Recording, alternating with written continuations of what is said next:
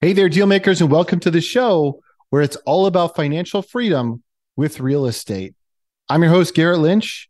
And as always, let's get ready to own it. You're listening to the Financial Freedom with Real Estate Investing podcast, hosted by Garrett Lynch and Michael Blank, where we talk all about how you can achieve financial independence through apartment building investing. Whether you're just starting out or you want to scale your syndication business, this is the show for you.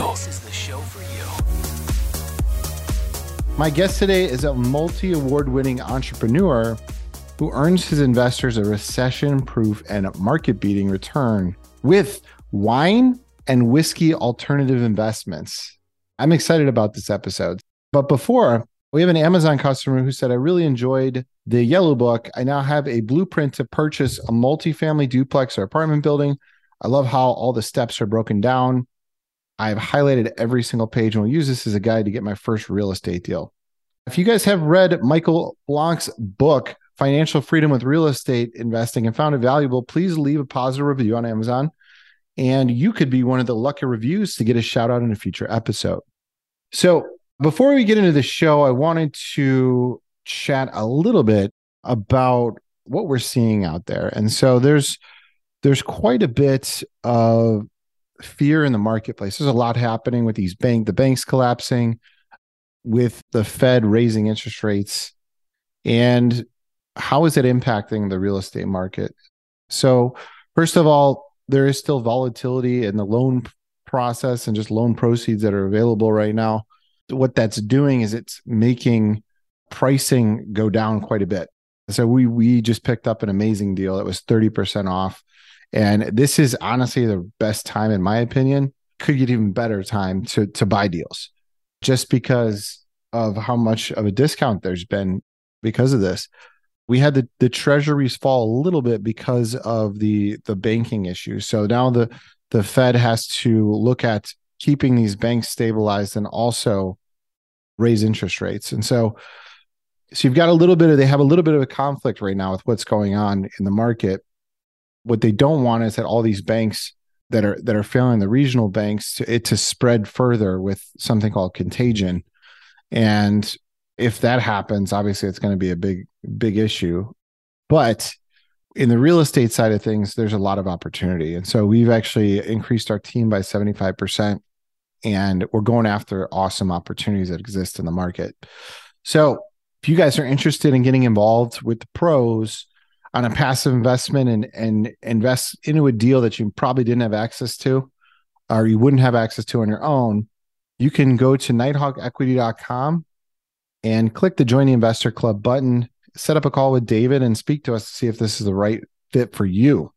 And we love to have a call with you.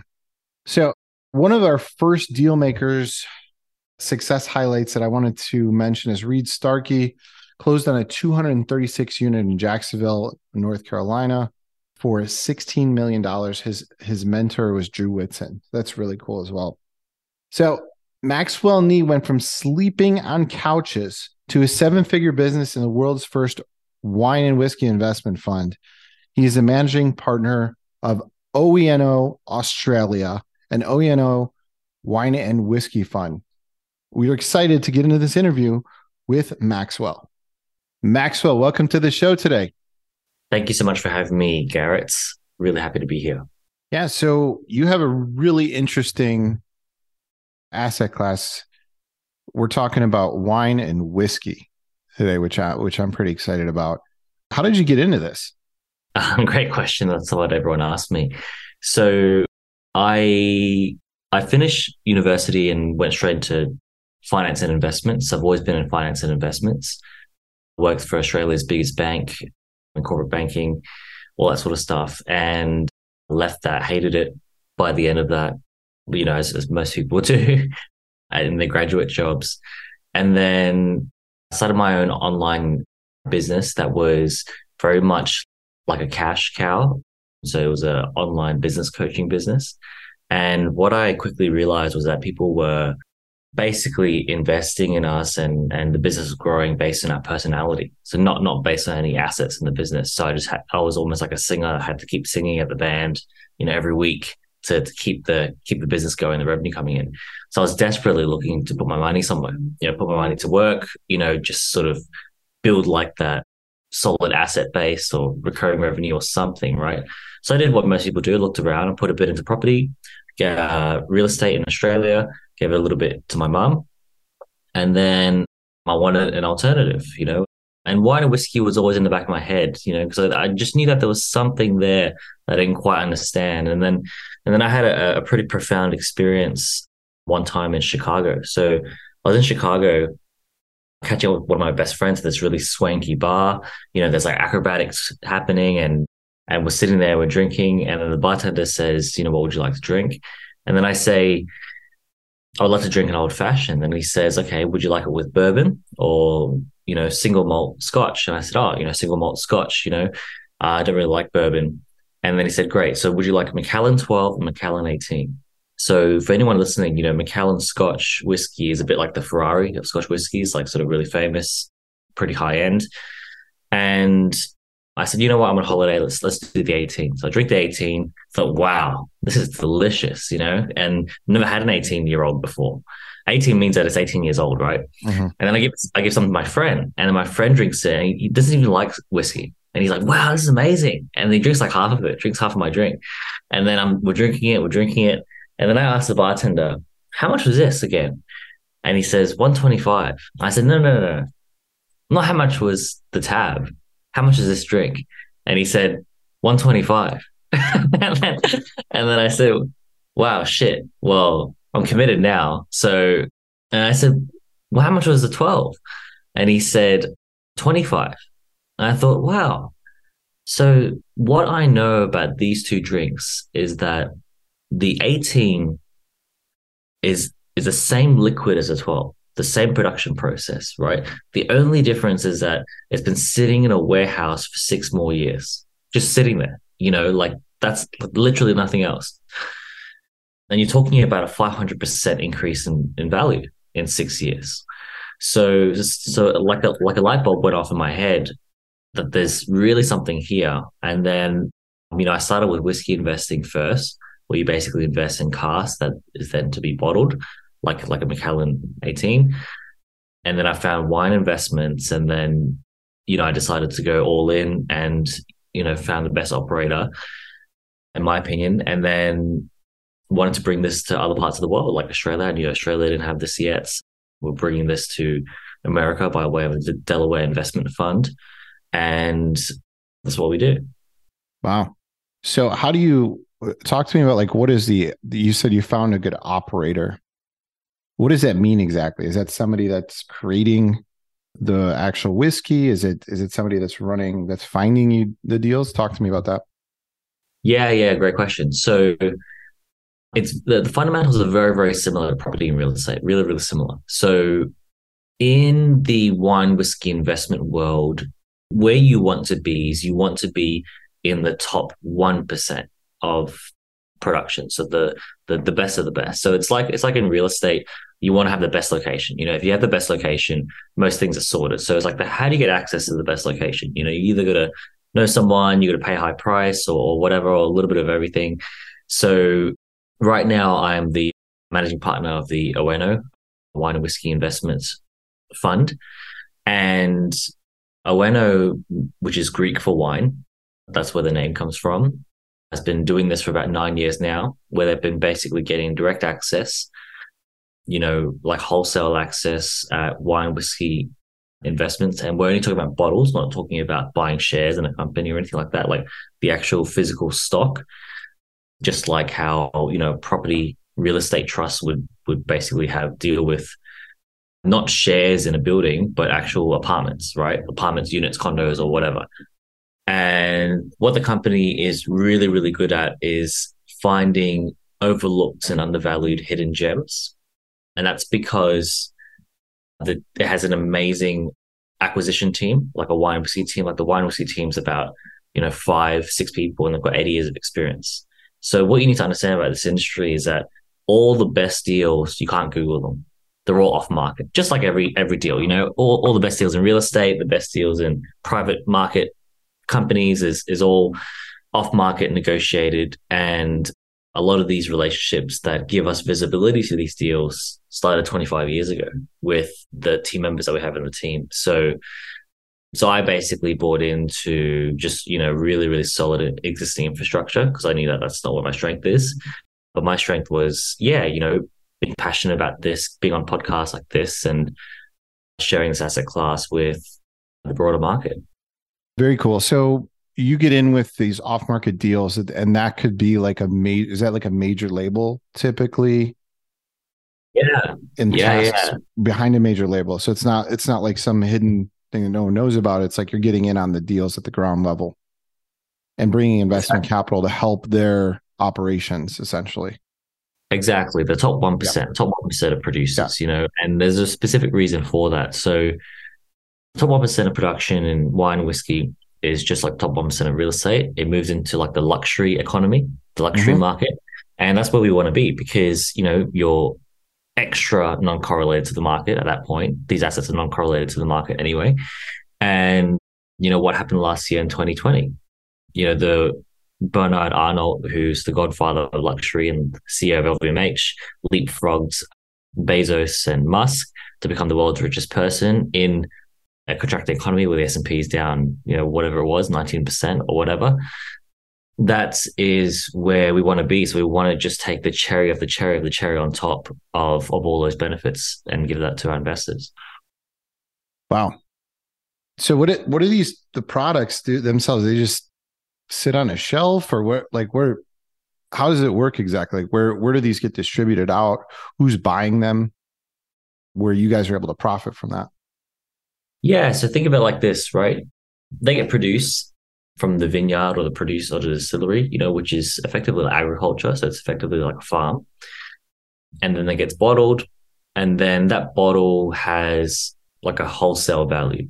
So, you know, what we're not doing is we're not buying bottles and barrels at the top price and hoping that they go up.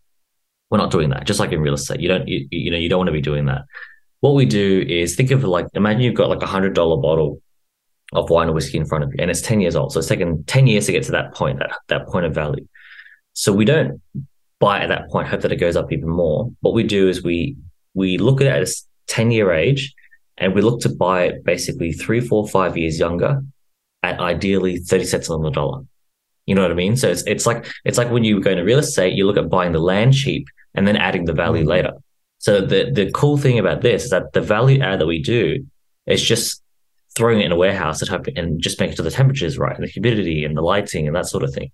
So so we make sure that it's aged perfectly, and not just that, but it's got what we call provenance, which is basically authenticated documentation that we can prove that it's been aged in the best conditions, so that whenever we go to then sell it to Michelin star restaurants or the Marriott hotel or, whatever, we can prove to them that it's at the best condition, the highest quality, the label's immaculate, so that you know their clients paying ten thousand dollars a bottle of when it when it gets to their hotel room, you know, you know, enjoys a fantastic piece of wine or whiskey.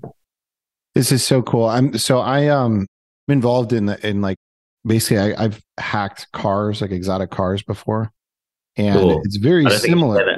I don't think you should say that online. No, I shouldn't say that online, but I, but the the idea is essentially you you figure out where the car is going, like as far as price, because it those depreciate obviously fairly quickly, and you kind of find where they bottom out, and then you you buy the car and you get like a mile allotment as to how many miles you can drive with it before it starts to lose its value based on kind of historicals around that that type. Now, obviously, there's specs involved. There's, you know, the the color, all that stuff. It all matters. The mileage, but similar in a sense that you're trying. You're you guys are increasing value with with your kind of in the luxury market, predicting out by by looking at hey, this one that's aged at this at this level is worth X. If we just buy it here and sit on it, it's going to be worth more later, which yeah. which is pretty cool. Yeah, so you've almost got like predictable value creation. Yeah. Two components. The first component is you can't cheat time, and and you know if this is selling, if a ten year old selling this much today, if we just buy the vintage or the yeah the vintage, that's the only word for it, the vintage. you know, three, four, five years earlier of the same production and it's, it's, it was a similar year that year, then you can almost see into the future, right? Because you can't cheat time and, there's intrinsic value creation in the maturity of the of the asset, which is just it's sitting in a warehouse. Yeah. So when you're when you're purchasing at the 30 cents on the dollar, so you're buying obviously the, the newer stuff. Are they selling to you at a discount on top of it, or is it just that that's what it is at retail and it's going to go up from there? There, there is a bit more fundamental analysis that goes into it, right? Because, like, yes, a five year old of the same product, same production, you know, will will eventually get to the 10 year old's value in terms of all that sort of stuff. But we but we want more. We want more alpha than that. We want to generate more alpha, more vig. You know, we want more of an edge than than just that. So what we also look at is we look at yeah betting big when inflation is high because these assets usually do well in a high inflation environment because they're on the sell side of inflation not on the buy side right so you want to be you want to be riding the inflation wave, not not getting wiped out by it. And also, what we what we do is obviously you know we come in with economies of scale acquiring these assets. We want to make sure that every time we acquire a bunch of assets, we yeah we take a significant stake so we can almost influence in many cases price, volume, and depth. You know, we have fifty five exclusive agency agreements where you know, we are the more or less the, the, the monopolistic controller of that stock going into the London UK market, which is the biggest stage in the world for wine and whiskey. You know, every, every producer wants to be there. So, you know, that, that's like being a, a real estate developer and controlling all the land in a certain suburb, you know, so then you mm. get to really, really juice as much, you know, appreciation as you can because you can release the stock slowly, control supply demand, all that sort of stuff. And a, a big part of that, what allows you to do that is to basically come in and buy it when no one wants it. So we buy it not just young, but we buy it when no one wants it. You know, so so we get a bit a bit a bit more of a squeeze there, right? Maybe five, ten percent. Mm-hmm. And then we look at its peak time to be drunk, whether it's 10 years or 12 years, 15 years or whatever. And then we hold it and we hold it even longer so we hold it when supply drops off a cliff and the market thinks there's no more left. And then we're like, boom. Then we re release it back into the market and sell it back into the market at a premium when demand is high, supply is scarce. And, you know, there's even more market power at that point because what happens is it takes 10 years to open one of these things, 10 seconds to open one and drink them. So, you know, all we need to do, not all we need to do, I should say, it's, that's not that easy. But what we keep an eye on is just consumption habits. You know, if you want the price of a of a real estate house or a bottle of wine to double, either demand for it's got to double. You know, twice as many people that want to buy it has this, this needs to increase, or supply needs to halve. So the cool thing about these assets is that they're consumable.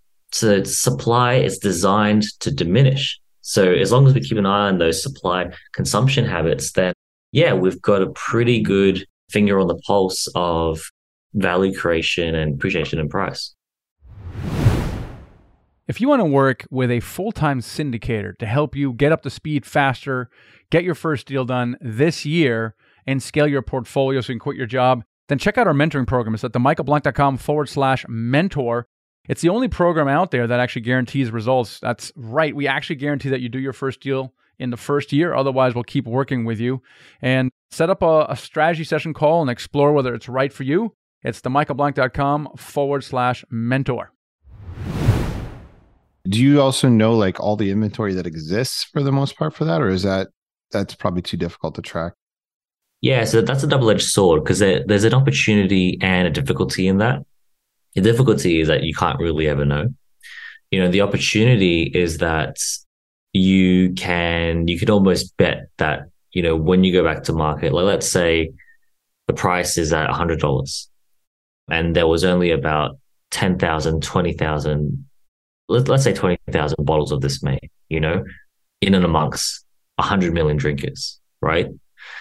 So if you go back into the market with 100 bottles, you know, you you could pretty much bet that there's going to be less than what you think there is in the market, and 100 is enough to sort of move the needle. So if you increase the price of all of those 100 all at the same time and bring them back in, the market will more or less think that it's the price. Mm. And you know, and then whenever anyone is traded and one comes off the market, then you could almost itch the price up a little bit more and things like that. So it's it's a very very inefficient, opaque market that has a lot of inefficiencies that you know if you have the right infrastructure you can you can you can leverage. Yeah with with real estate i mean all we're really doing on the on the multifamily side of things is we're finding inefficiencies. So anything that you know there's somebody that's operating their property poorly that's always going to exist. And you can go and buy it at a discount because you know operations are difficult and people not everybody can do them so yeah. you're you're similarly look you're just looking for that. And if you you know, no matter where the market's at, you can find some version of that. Of course. So that's that's pretty interesting that you said that as well. I mean, what kind of people invest into this? And what are what are like your normal returns? Yeah, yeah, really good question. So we do get a lot of passion investors, you know, people that love wine, like sommeliers, hosp- people that have worked in hospitality, and they've seen they've seen these bottles just be open night after night after night, you know, weekend after weekend. So they're, they're like, wow, of course, you know, mm-hmm. the there's a there's a predictable convergence to to an increased value due to the scarcity, right? And, and you hmm. know, we have a huge like remember this is a pure investment class, you know, it's alternative investment, it's non-correlated to the market, you know, returns it's it's not hard to get double digit returns. You don't always get that, but it's definitely not hard to do that if you if you know what you're doing.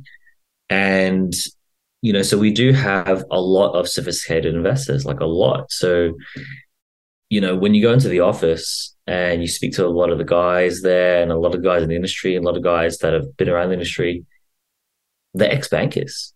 You know, the ex bankers, ex finance guys, ex investment bankers, ex traders you know, because they're like, wow, you know, we've seen a lot, you know, like especially a lot, a lot of ex trader guys, they've invested in corn, you know, cannabis, gold, you know, because they, they just want, they've seen stocks go up and down and all that sort of thing. And they're like, okay, I've got that part of my portfolio. Now here's my, here is my long term, I hopefully double digit safety deposit part of my portfolio that sits mm. outside the market in its own little lane, right?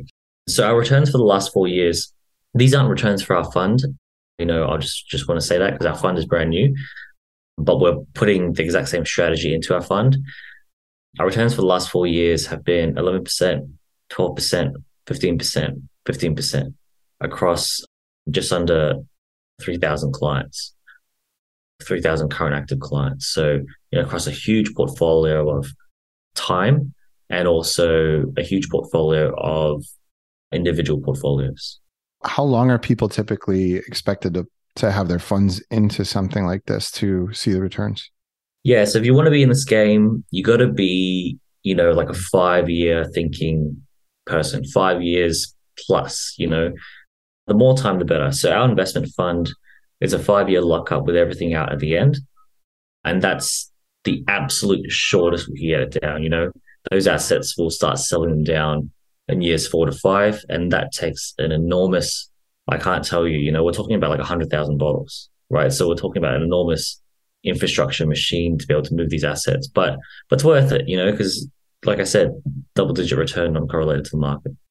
So the, those returns, basically at the end, you're like, all right, we'll give you after five years or more. Say, all right, here you go, and then you get all your principal back plus whatever the amount, eleven to fifteen percent is there are there any inherent tax benefits of this model or this fund or anything like that, or or not so much? No, no, no, not so much. You know, because it's put into a fund, it's just like any other fund. You mm-hmm. know, it, becomes income, capital gains tax income, all that, all that sort of stuff. Yeah. But you know, if you are in the UK, this is this is almost a bit why the industry exists, the wine whiskey investment industry. Um, so if you're in the UK, the United Kingdom, and in England especially, where a lot of people do this, when you have when you buy wine, whiskey, or art, they're classified as wasting assets, which means that they're not up for any capital gains tax. So you know, like the art investment world is bananas. it's absolute bananas in the United Kingdom. You know, I know that Americans, uh, Australians, and stuff have to pay capital gains tax on on art, wine, and whiskey, but you know, over there you don't. So what that means is that the market just absorbs a higher price. So it's a great market for for guys like us, you know, an Australian like me, an American like you, to have an operator like Oeno exiting your stock in that part of the world because they're going to absorb a higher price and you get a higher return. Wow. And and there's a lot of demand out that way, right? So that those markets are are some of the biggest. Um, yeah, yeah, it's, it's very mature. You know, it's a very, very mature market. Wow, that's amazing. So, how much have you raised so far, in general, across across all of your funds? The the fund hasn't started yet in terms of the fund, but in terms of that, you know, portfolio product that I was talking mm-hmm. about, we yeah. have about 83 million US under management right now. And that, that that's like a revolving sort of line of credit. Mm-hmm. So that goes up and down a little bit. But in terms of our fund and, you know, the Delaware finance interests, yeah, we've got an ex BlackRock Capital fund of funds looking to take a significant parcel. We've got a few, a VC fund and a, and a family office that manages you know, sort of leads investments for about 15 of their other family friends who wants to take a piece of obviously the investment, but also want to take a piece of the GP mm-hmm. As well, because, you know, they're like, wow, you know, like we, we want to, we want a piece of long term. We could see this, this GP being really valuable and how this is being operated, that sort of thing. And we haven't even gone to market yet, you know, so that's just from people talking about people because yeah, it, it turns heads and opens doors. Uh, this this type of product. What do you think is the biggest risk to this investment? Yeah, so there's there's three main risks. The first risk is is essentially market risk, you know, which everyone should consider in every investment.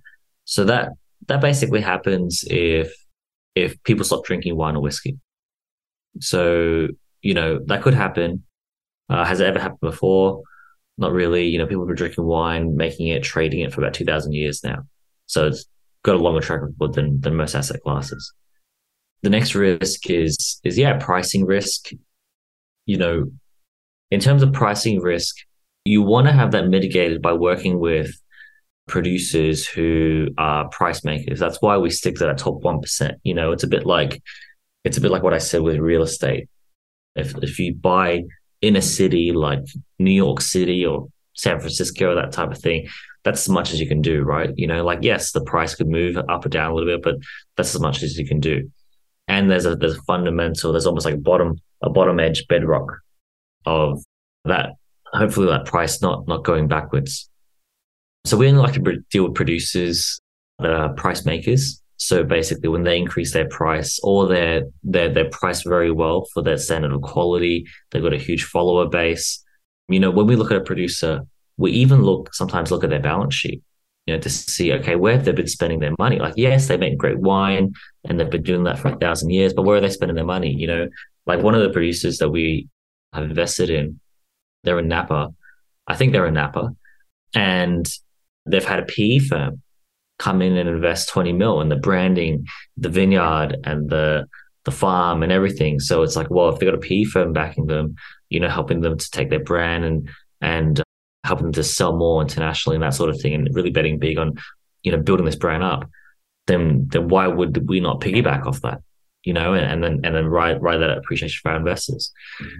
And the third risk is actually quite well, there's there's another one, which is breakages, you know. So all of these assets that we have whether they're in storage or in transport. Sometimes they need refrigerated transport.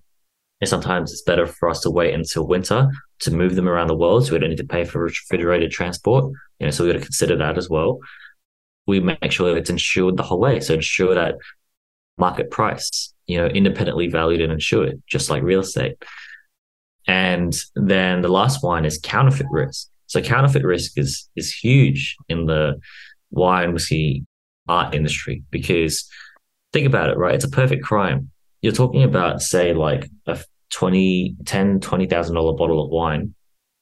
There's not many people in the world that have drunk this, you know, especially someone that's buying it for the first time.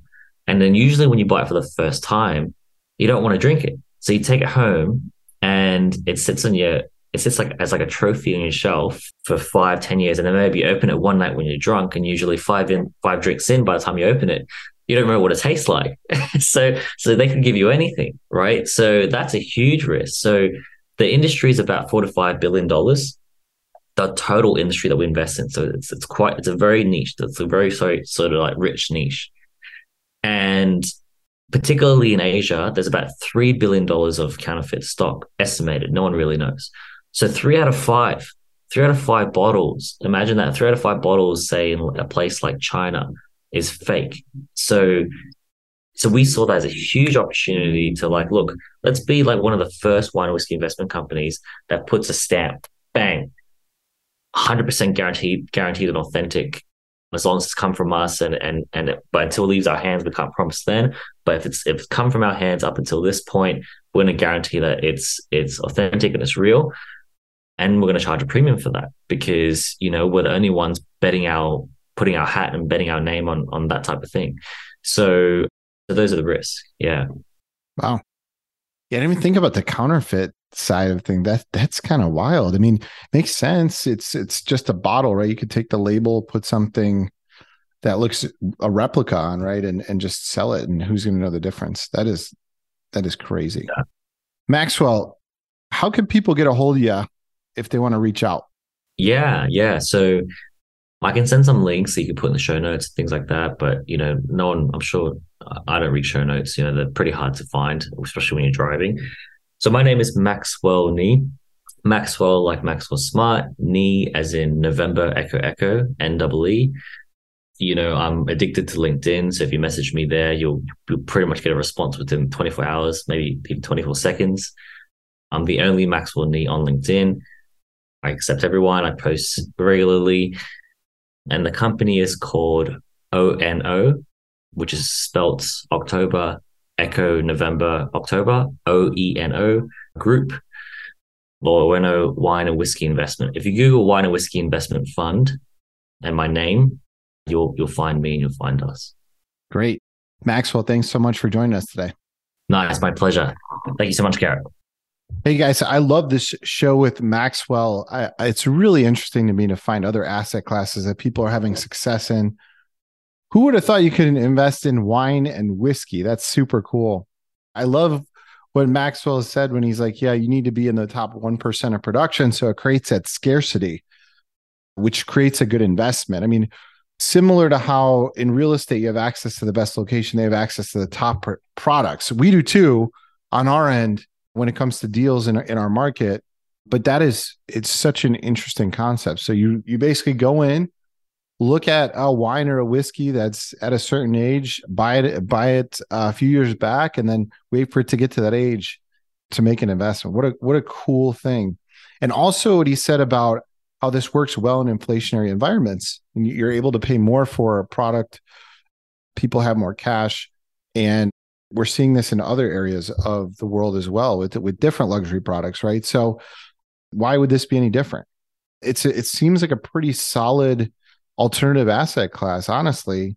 And I really love how he broke out all the risks that are involved. Breakage, I didn't think of that, or even counterfeit risk. That's super interesting. So that was that was a really cool informational interview. I mean, I, I definitely learned a lot about this alternative investment asset class. If you guys are interested in getting involved in real estate as an asset class, you can reach out to us at themichaelblank.com slash mentor and get in touch with a mentor to really lift yourself into a different place. If you've always thought about doing it, reach out to us because it is it's an amazing opportunity to work alongside someone that's actually doing the business and get involved. So with that guys, thanks so much for joining the show today. We'll catch you guys next time. Thanks for listening take the next step toward financial freedom by checking out our Freedom Vault, where you can find free resources to help you with apartment building investing. Whether you're an active investor just starting out, or looking to scale your syndication business, or looking to invest passively, head over to themichaelblank.com slash vault to gain access to our Freedom Vault.